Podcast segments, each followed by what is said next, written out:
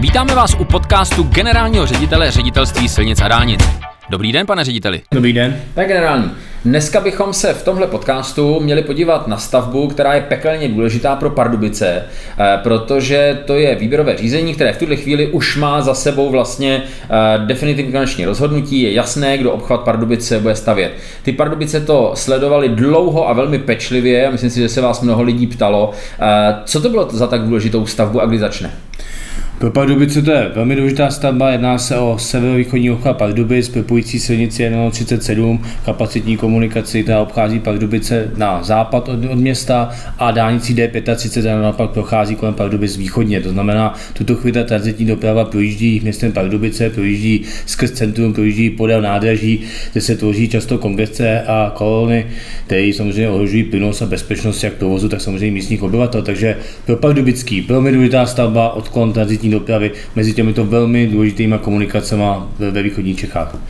Takže to je kus betonu, který vytáhne z centra Pardubic pěkně od nádraží všechny ty kamiony a frkne na objezd.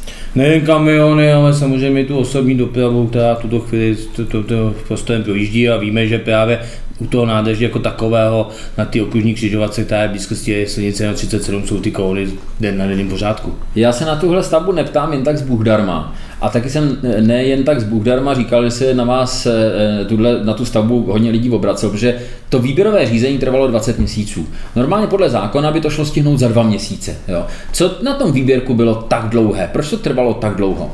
No, no, opět ty dva měsíce by byl opravdu velký extrém. Dva a půl. U takovýhle velký stavby, protože tam jenom my sami dáváme nějaký tři měsíce termín pro podání nabídek o zahájení samotného výběrového řízení. A každopádně samozřejmě to, ta délka toho výběrového řízení byla extrémní.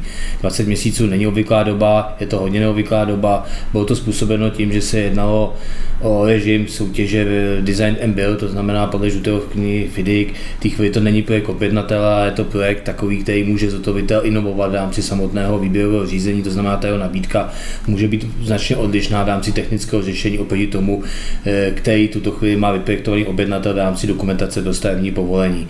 E, to samozřejmě způsobuje určité pruté v rámci toho výběrového řízení, protože i pro ty zotovitele je to relativně novinka.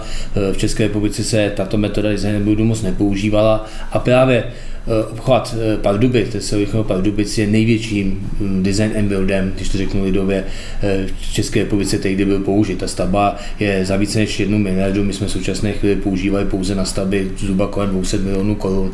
Byly to menší stavby, byly to křižovatky a v současné chvíli je to poprvé takto obrovská stavba, kde se design and build použil. A to si myslím, že bylo právě tím důvodem, proč těch dotazů ze strany zhotovitelů bylo takové množství, na které jsme museli neustále odpovídat a vysvětlovat. A bohužel zákon v tomhle tom je nekompromisní, to znamená podle zákonu zadávání veřejných zakázek, jakmile nějakým způsobem vysvětlíme a měníme tu zadávací dokumentaci eh, a jakékoliv rozsahu, tak ty musíme prodlužovat samotný termín. Tady to byl ten jeden základní důvodů, proč, ten, proč to trvalo tak dlouho. Eh, samozřejmě druhá věc je i samotné vyhodnocení, protože v rámci metody Design and Build a podle žluté knihy FIDIC my vyhodnocujeme více kriteriálně, není to pouze o ceně, o záruce nebo o době výstavby, ale je to samozřejmě i o tom samotném technickém řešení, který dodavatel předloží a je to i o e, kvalitě toho samotného dodavatele, takže i to samotné hodnocení bylo složitější, bylo dvoukolové, e, bylo de facto prvním kole se hodnotila ta kvalita jako taková a pak teprve jsme otvírali eh, ty nabídky s cenama a ty jsme přiřadili právě k tomu hodnocení kvality a z toho vznikl potom výsledek, který jsme vyhodnotili v tomto týdnu. Ta moje úvodní otázka byla totiž motivovaná obavou, jestli se tam eh, mezi eh, těmi potenciálně zhotovitelskými firmami, mezi zájemci nevyskytl někdo, nějaký filuta, který se pokoušel to zpomalovat nebo nějak, nebo nějak komplikovat nebo dokonce blokovat. To znamená, opravdu jenom šlo o tolik, řekněme, upřesňujících eh, pro jistotu dotazů položených, eh, že než jsme se s nimi vypořádali, tak to prostě zabralo tu dlouhou dobu. Přesně tak, je to úplně takhle, jak to říkáte, tak je to pravda. Nepředpokládám, že by tam byl někdo takový, kdo by chtěl tu stavbu zpomalovat a nechtěl, aby se vysoutěžila, ale to technické řešení dokumentaci pro stavební povolení je samozřejmě navrženo velmi obecně.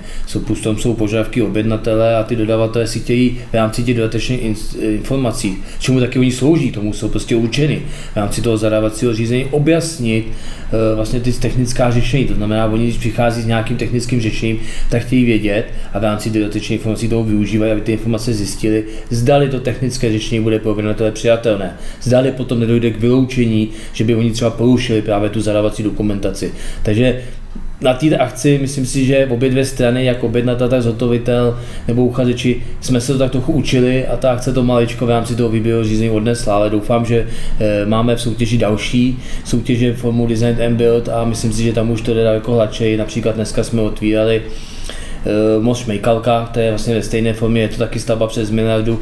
Tam to výběrové řízení bylo už o něco kratší. Takže myslím, že se to bude zlepšovat, že obě dvě ty strany se to naučí v tom pracovat a že se vlastně bude vědět, jak ty nabídky mají vypadat. Jsem tady, pane řediteli, úplně k ničemu, protože právě já jsem se chtěl teďka zeptat, jestli máme nějaké další stavby, které se soutěží podobně tou metodou design and build a jestli uh, už to půjde rychleji, jo, když jsme se to na jedné i na druhé straně naučili. To znamená, kromě té šmejkalky, ještě budeme něco takového soutěžit velkého? Tak uh, vyhodnocujeme, už taky vlastně vyhodnoceno je most Otelka Ševčíka, jeho oprava v Brně. Uh, stejným principem tuto chvíli soutěžíme rozšíření dálnice D1 na obchvatu Brna na šesti pruh mezi křižovatkama Brno Centrum Brno Jich. To znamená, to je další velká stavba, poměrně zásadní, kterou soutěžíme tímto principem.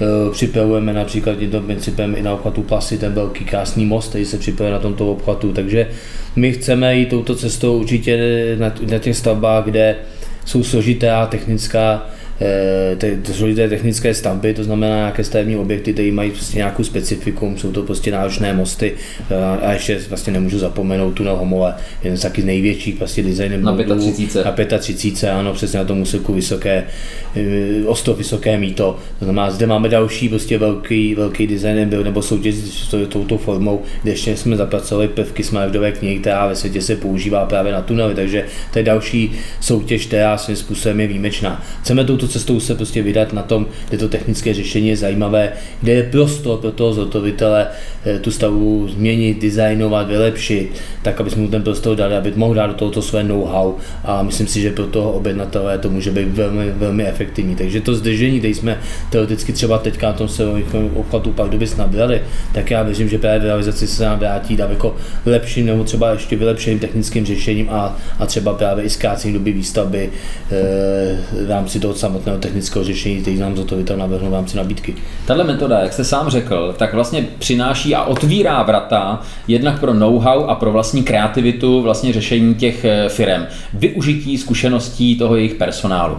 A to je fajn. Na druhou stranu mají o to ty firmy zájem, jinými slovy je to pro ně zajímavé i, i eh, řekněme nákladově, finančně, mají šanci tam třeba vytvořit větší zisk, než by to bylo u zadání stavby, eh, kde jim přesně nalajnujeme, kolik cihel a kolik betonu kam mají přivést?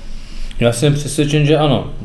A z diskuzí právě zástupci těch zhotovitelských firm co i cítím, že to je forma soutěží, která se jim pozdává, kterou bych chtěl, aby jsme se vydali přesně tam, kde je co designovat. Samozřejmě, když to budete mít jednoduchou silnici první třídy bez nějakých složitých objektů, tak tam stejně nic nevymyslíte. Tam prostě musíte udělat podkladní, vykopat, nasypat zeminu, vykop, udělat podkladní vrstvy a udělat asfalt. Ale tam, kde jsou ty objekty zajímavé, tam se dá určitě spoustmi opatřeními a návrhy to, to vylepšit a vylepšit nejen jakoby to samotné technické řešení, ale i způsob provádění a ve výsledku třeba i nějaký zisk pro toho samotného dodavatele. Takže určitě o to je zájem. E, dlouhodobě se potom volalo a jsem strašně rád, že jsme takový průkopníci v České republice, že tyhle ty velké stavby jsme začali takto soutěžit, že se toho nebojíme, že jsme sice třeba může být teďka určitá negativní zkušenost nebo pachu, že ty, to výběrové řízení trvá třeba na těch pardubicích dlouho, ale já myslím, že se nám to v budoucnosti velmi vrátí prostě na další stavba, takže Vezme to spíš jako pozitivum, že takový ten strach z toho žlutého Fidiku zde v České republice konečně odpadl a že tohle ten, tady ta forma se tady prosazuje čím dál víc. A máme jistotu, že v rámci toho, řekněme, té větší kreativity a volnosti pro tu stavební firmu při tom výběru a při realizaci eh, té stavby jako takový, nemůže se stát, že tam ta firma právě tím, že bude mít eh, volnější ruku, vymyslí nějakou kulišárnu, eh, na kterou se přijde třeba nevím, po 10-15 letech, například po té, co uplyne záruční lhůta? No, to se stát by nemělo, protože samozřejmě součástí toho samotného výběrového řízení jsou jednoznačné požadavky objednatele, které jsou jednoznačně definovány.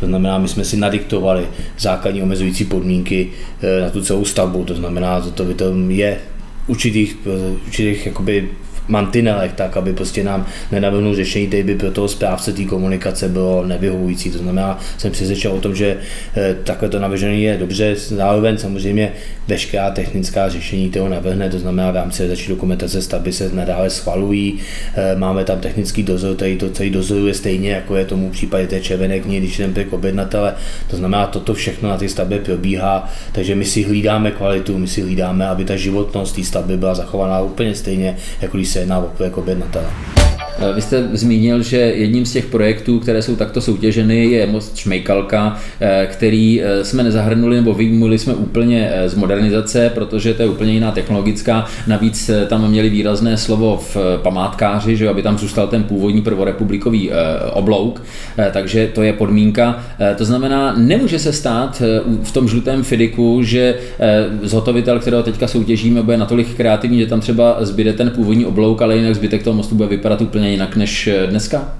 Tak zase jim na mostu Šmejkalka my jsme dali spoustu omezujících podmínek, eh, doložili jsme do toho výběrového řízení ty stanoviska jednotlivých orgánů, eh, které jasně říkají, jak ten most prostě musí být zachován, že musí být zachovány ty oblouky, takže není možné, aby přišel dodavatel s tím, že most ve výsledku zbourá celý jako takový a postaví tam prostě rovné pilíře a most se změní. Takže znamená opět má omezující podmínky a na druhou stranu je to za provozu, je tam spoustu možností, jak ten most rekonstruovat jinak, než jsme měli vyšlenou zadávat dokumentaci to stavební povolení, může se, může se zesílit, může se de facto rozšířit částečně, nebo se může vystavit vedle eh, nová nosná konstrukce, provizorní nosná konstrukce, takže těch možností je tam spoustu. Takže u toho mostu Šmejkalka já si myslím, že to nebude ani tak o tom samotném technickém řešení, jako to bude o tom způsobu té samotné výstavby. Eh, když si ty činnosti zefektivní, tak se naopak dá hodně, hodně jako na tom vydělat ze strany z toho dodavatele, že najde jako efektivnější řešení, než jsme třeba vymyšleno v rámci samotné projektové dokumentace pro stavební povolení. Jo, to je něco, co vydá nám samostatný podcast, takže až podepíšete vítěze tady té soutěže, kdo znova postaví šmejkalku, tak eh, na to natočíme extra jeden podcast a řekneme si přesně, jak to bude vypadat, jak to bude probíhat. Už se na to těším. No já taky. Hezký den. Hezký den.